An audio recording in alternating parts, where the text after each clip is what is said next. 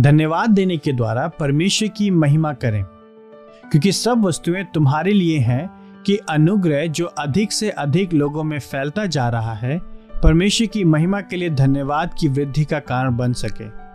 दूसरा क्रंथियों चार पंद्रह, परमेश्वर के प्रति कृतज्ञता एक आनंद पूर्वक भावना है। हमारे मन में उसके अनुग्रह के प्रति आनंद पूर्वक आभार की अनुभूति होती है। एक अर्थानुसार हम कृतज्ञता की ही भावना में अभी भी लाभार्थी हैं, परंतु कृतज्ञता स्वभाव ही से देने वाले की महिमा करता है।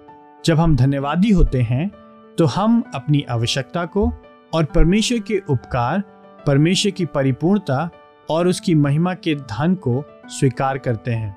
जिस प्रकार से भोजनालय में परोसने वाले को धन्यवाद कहने के द्वारा मैं स्वयं को नम्र करता हूँ और उसको ऊँचा करता हूँ, उसी प्रकार से जब मैं परमेश्वर के प्रति कृतज्ञता का अनुभव करता हूँ तो मैं स्वयं को नम्र करता हूँ और परमेश्वर को ऊँचा करता हूँ।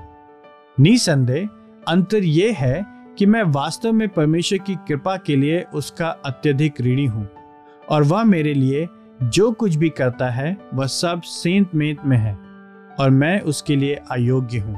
परंतु मुख्य बात यह है कि कृतज्ञता देने वाले को महिमान्वित करती है, या परमेश्वर को महिमा देती है, और पॉलुस के सभी परिश्रमों का यही अंतिम लक्ष्य है।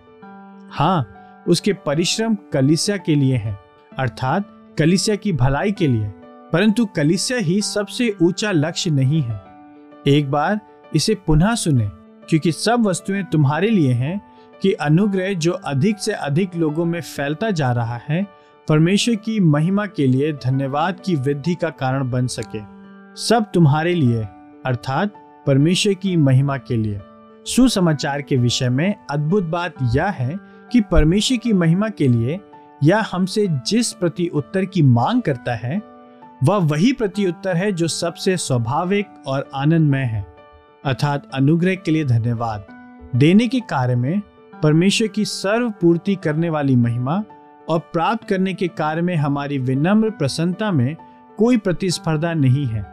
आनंद पूर्वक धन्यवाद परमेश्वर की महिमा करता है। एक ऐसा जीवन जो परमेश्वर को उसके अनुग्रह के लिए महिमा देता है और एक गहरे आनंद का जीवन, दोनों एक ही जीवन है।